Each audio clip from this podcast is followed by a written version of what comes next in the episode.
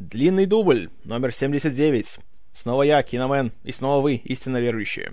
Сегодня, как вы уже заметили по обложке подкаста, будет разговор не о Бэтмене.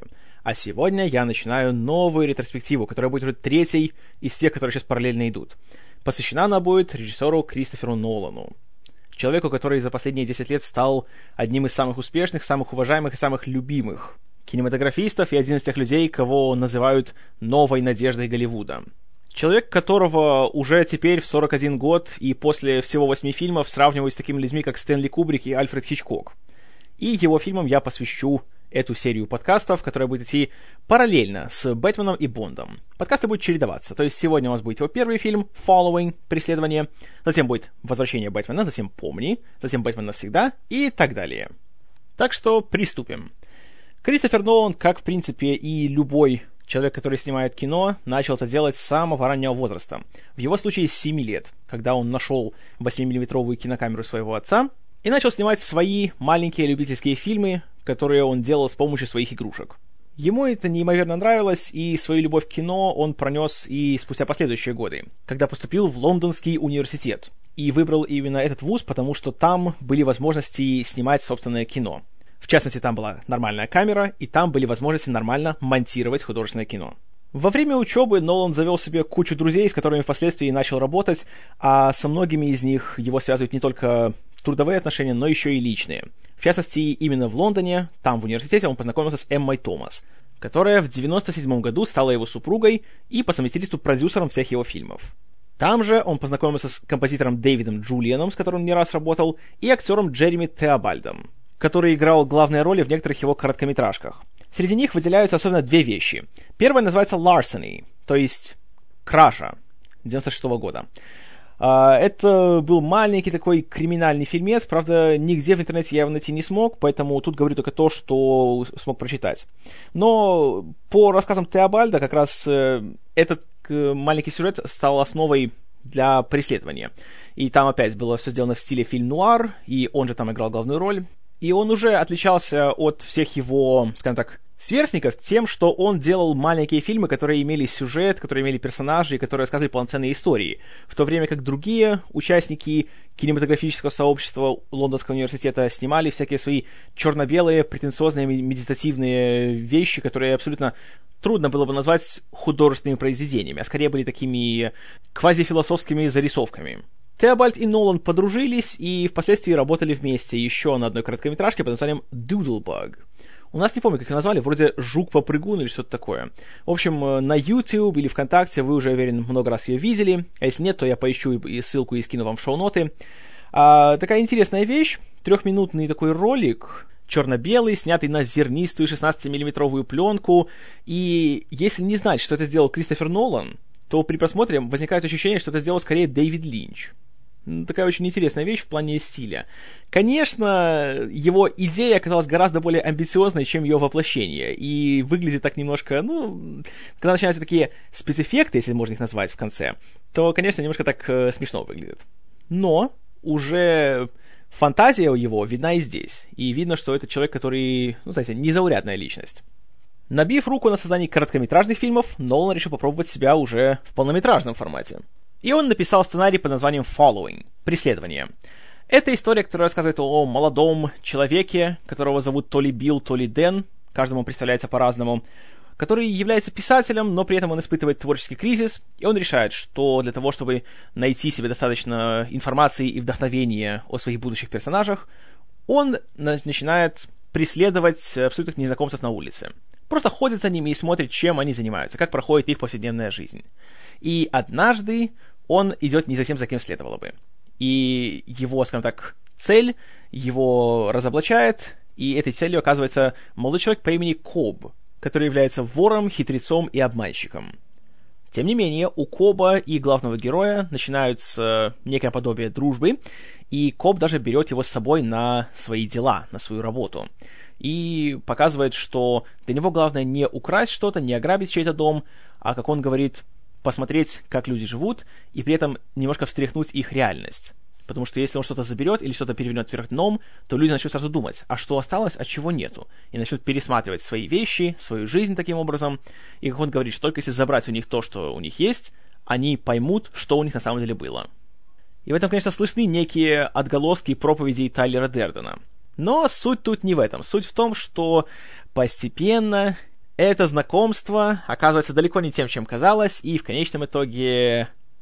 А вот не скажу, что в конечном итоге, потому что, как вы уже знаете, по другим фильмам Кристофера Нолана, чем меньше знаешь о сюжете, тем лучше для тебя, и тем приятнее потом смотреть фильм. Поэтому о сюжете пока я говорить ничего больше не буду, ибо страшный спойлер. Создавая историю преследования, Нолан вдохновлялся классическими фильмами поджанра фильм-нуар. И ему очень нравились эти истории, во-первых, благодаря их визуальному стилю, о чем я когда-то уже вам рассказывал, знаете, черно-белая съемка, игра света и тени, э, мрачные недостаточные персонажи и так далее. И он решил, что во многом такую историю он может легко сделать, потому что у него были очень ограниченные ресурсы. У него, в принципе, на съемку фильма было что-то около 6 тысяч долларов. Естественно, не было никаких денег на осветительное оборудование, поэтому он решил снимать фильм в черно-белом виде, еще и для того, чтобы немножко э, сэкономить в плане создания картинки.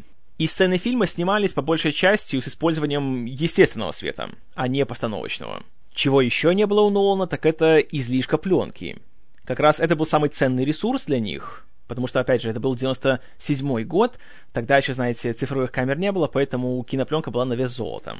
Поэтому он не мог позволить себе делать так, как делают Стэнли Кубрик или Дэвид Финчер, и снимать сотни дублей. И он сразу поставил задачу своим актерам, чтобы с первого, максимум со второго раза каждая сцена удавалась. Что касается тех же актеров, то, конечно же, был уже Джереми Теобальд, для которого специально Нолан писал главную роль. А вот остальных актеров еще нужно было найти. И тут Нолан опять же обратился к Теобальду, чтобы тот поискал кого-либо, кто подошел бы для фильма среди своих знакомых из театра, потому что он занимался любительскими театральными постановками. И Нолан считал также, что э, фильм нужно будет снимать по одному, по два дубля каждую сцену. И для этого нужны люди, которые уже имеют опыт работы на сцене. Потому что в театре нету дублей. И там нужно знать сразу все свои реплики и всю свою роль наизусть с одного раза. И так как Джереми Теобальд отвечал еще и за подбор актеров, то он был не только исполнителем главной роли, но еще и одним из продюсеров фильма, вместе с самим Ноланом и с Эммой Томас. Э, для исполнения двух остальных ключевых ролей в фильме, этого самого Коба и таинственной девушки, которая, не буду говорить, каким образом связана с сюжетом, он взял своих знакомых актеров Алекса Хоу и Люси Рассел. В качестве оператора-постановщика Нолан выступил сам – и кроме того, он еще и монтировал фильм, поэтому он здесь выполнял сколько? Четыре роли, получается. Режиссер, продюсер, сценарист, оператор и монтажер, даже пять. Для написания музыки, которой в фильме, правда, было мало, но все-таки она здесь была, он пригласил своего друга Дэвида Джулиана. И Джулиан также был звукорежиссером на фильме. В общем, какая-никакая съемочная группа была собрана. Однако перед тем, как начать съемки, Нолан очень долго репетировал со своими актерами. Проблема была в том, что у всех участников процесса были постоянные работы, и у них не было просто такой роскоши, чтобы взять и, допустим, несколько недель просто все бросить и снимать только один фильм. И из-за этого съемки растянулись на целый год. А перед этим несколько месяцев проводились э, репетиции по два вечера в неделю, чтобы актеры могли 100% уже помнить свои реплики, комфортно себя чувствовать друг с другом и адаптироваться к любой ситуации, чтобы они уже вжились в свои роли. А съемки проходили целый год, потому что сниматься могли все, и как актеры, так и съемочная группа, только по субботам. И так получалось, что они могли снять максимум где-то так минут 15 уже готового материала. Это было вызвано тем, что все декорации были, как правило, либо домами самого Нолана и его друзей, или его родителей, или же просто приходилось, как он говорит, выпрашивать или даже умолять Людей, которые владели заведениями, которых, к сожалению, не было ни у его друзей, ни у его родных. В общем и целом, можно сказать, что съемки проходили так же, как и у Сэма Рейми, когда он делал «Зловещих мертвецов», или как у Даррена Ароноского, когда он снимал «Пи». И как и эти режиссеры, Нолан задействовал своих родных. Например, в одной небольшой роли второго плана, в роли полицейского, который допрашивает главного героя, появился Джон Нолан, отец режиссера. А Дэвид Джулиан и Эмма Томас в некоторых сценах даже появлялись в качестве статистов. В общем, в течение года фильм снимался, а затем еще и монтировался. При монтаже Нолан использовал такой необычный подход. Он э, сделал эту историю абсолютно в таком рваном хронологическом порядке. Тут могут показать сначала первую сцену, затем где-нибудь из конца, затем середина, затем опять конец, затем опять начало. И он это сделал, потому что, как он говорит, в классических фильм-нуарах самое главное это не столько сами герои, сколько их действия. и то, как эти действия меняют отношение зрителя к ним на протяжении всего фильма. И поэтому он специально хотел ввести в зрителя такую небольшую дезориентацию, чтобы вначале у нас было одно отношение к персонажам, а уже ближе к концу абсолютно иное. Потому он и смонтировал фильм в стиле Квентина Тарантино. Хотя тут сразу скажу от себя, что напоминает не столько Тарантино, сколько Алехандро Гонзалеза Иньяриту. Вот также абсолютно хаотично разбросанные сцены. И, если честно, не всегда этот прием срабатывает. Есть моменты, когда думаешь, что зачем вот именно так было делать? Как бы реально это ничего не дает и ничего не показывает и не говорит. А просто так вот получается такой резкий скачок от сцены к сцене. Но, так или иначе, фильм был уже готов в 1998 году и был отправлен на ряд кинофестивалей – Лучше всего приняли его на фестивале в Сан-Франциско, где он получил очень положительные отзывы и даже получил себе американского дистрибьютора, независимую кинокомпанию Zeitgeist.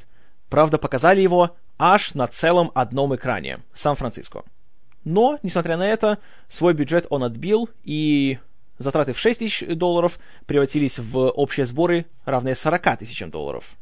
И, ко всему прочему, о Нолане стали говорить как о новом таланте в среде независимого малобюджетного кино. И благодаря этому он получил э, возможность от независимой кинокомпании Newmarket на то, чтобы он сделал свой следующий художественный фильм уже за большие деньги. Этим фильмом стал «Помни», но об этом уже в другой раз. А что же касается преследования? Вот тут, знаете, сразу скажу, такое у меня впечатление возникло, что это не столько полноценный вот полнометражный художественный фильм, сколько такая большая проба пера, как визитная карточка для режиссера. В нем есть много моментов, таких, знаете, откровенно говоря, сырых. Видно, что немножечко все-таки еще у него мало опыта, он еще не набил руку, и даже несмотря на то, что у фильма довольно небольшая продолжительность, если отнять титры, то он длится 1 час 5 минут. Но даже при этом есть сцены, которые, откровенно говоря, скучноваты. И кроме того, весь этот криминальный сюжет, он ближе к концу становится довольно-таки запутанным, причем, на мой взгляд, излишне запутанным. И как-то думаешь, что не надо было вот так вот все именно такой целый клубок делать из всего этого. Но это большая любовь Нолана, во всех своих фильмах любит делать э, из сюжета такой кубик Рубика. Но здесь он еще не научился делать это так, чтобы это было захватывающим для зрителя. Что касается актеров, то тут тоже видно, что, конечно, они, ну, любители по большей части. Uh, Теобальд и Хоу особенно. Ну, как-то они не выглядят как живые люди, они выглядят как актеры, которые читают свои реплики. Конечно, на это повлияло еще и то, что снималось всего по одному, по два дубля каждой сцены, и видно, что они немножко волнуются и торопятся, но все-таки могло бы быть, наверное, лучше. Операторская работа самого Нолана, знаете, довольно хорошая. Хотя снималось все на ручную камеру, это был еще 98 год, еще не пришла мода на камеру Паркинсона, и кадр в целом довольно так, знаете, не дрожит, не дергается, нет никакого выпендрежа, тут он не пытается изобрать из себя, знаете, э, потомка Франсуа Трюфо и Жан-Люка Гудара, не делать никаких там супер э, хитроумных кадров, что тоже приятно. И в целом в этом плане он хорошо справляется. Хотя, как я уже говорил, вот этот его рваный монтаж, здесь он не всегда выглядит оправданно. И зачастую он просто отвлекает от просмотра и не позволяет полностью погрузиться в события. Но не всегда. Говорить что-либо о каких-то глубоких темах в сюжете, ну, то знаете, не сказать, что он какой-то такой супер уже очень умный и очень э, высокопсихологичный, но при этом есть такая интересная мораль. В принципе, можно свести ее к старой поговорке о любопытной Варваре. И главный герой, по сути, он... То, что с ним происходит в конце, знаете, он получает по заслугам. Потому что изначально то, что он делает, это не совсем э, морально и этично. И в каком-то смысле это самый э, хитроумный вор Коб, это такой э, кармический каратель. Но, в принципе, кроме этого, как-то больше ничего такого особо супер умного в фильме я не увидел. Ну, не знаю, может, просто я тупой. Но вот почему фильм смотреть интересно, так это с точки зрения того, что Нолан сделал сейчас — когда смотришь э, «Преследование», то видно уже много элементов, которые он разовьет в своих будущих фильмах и сделает это гораздо лучше. Ну, я не буду указывать такую очевидность, как э, молодой человек в костюме с галстуком, которого зовут Коб и который является вором. Хм, интересно. И, конечно, все эти его игры с хронологией, которые он продолжит в «Помни», «Престиже» и «Начале», да и в музыке Джулиана тоже чувствуются некоторые мотивы, которые будут слышны и в «Помни», и в «Бессоннице», где он тоже работал. И в целом фильм на сегодняшний день представляет больше интерес, знаете, с точки зрения вот э, исторической, а не художественной. И рекомендую смотреть его как просто вот хороший пример качественного нуарного триллера, я не рекомендую в этом плане. Я его рекомендую смотреть только если, знаете, вы вот такие большие хардкорные фанаты Кристофера Нолана и хотите увидеть, с чего начинал ваш кумир. Тогда, я думаю, да, вам может понравиться. Остальным же зрителям, которые не считают его таким же, знаете, даром божьим современному кинематографу, то лучше этот фильм не смотреть. Что касается моей оценки фильму, то, ну, знаете, с учетом всех сложностей при его создании, и если делать скидку на то, что это абсолютно первый фильм, который он делал абсолютно самостоятельно, за свои же деньги, со своими исключительно друзьями, без всякой сторонней помощи или поддержки, то я поставлю ему 6 баллов из 10. Справился он достойно, я считаю. Если сравнить, допустим, с тем, что сделал Кевин Смит в точно таких же условиях, когда снимал «Клерков», то там его спас только сценарий. Да, в Клерках сценарий просто великолепен. Но в плане вот именно кинематографического мастерства Смиту до Нолана, мягко говоря, далеко. А Нолан, учитывая то, что у него было, а было у него очень-очень мало, я думаю, что справился он очень-очень хорошо. И это для него, я думаю, было прекрасной практикой для будущих его фильмов. Потому что если он смог за 6 тысяч сделать фильм, который, в принципе, не стыдно показывать другим, то и за 150 миллионов он снимет фильм, который не разочарует. Поэтому повторю, моя оценка 6 баллов из 10, и рекомендую только самым большим, самым верным фанатам Кристофера Нолана. Остальным лучше подождать до следующих фильмов. Вот такой вот мой рассказ о преследовании. Короткий, как и сам фильм, но я надеюсь, что хоть что-то интересное и или полезное вы в нем нашли. Как обычно, комментарии ваши пишите к подкасту. А до следующего выпуска спасибо за внимание. С вами был Киномен. И я, как обезьянка-астронавт, готов к полету в космос.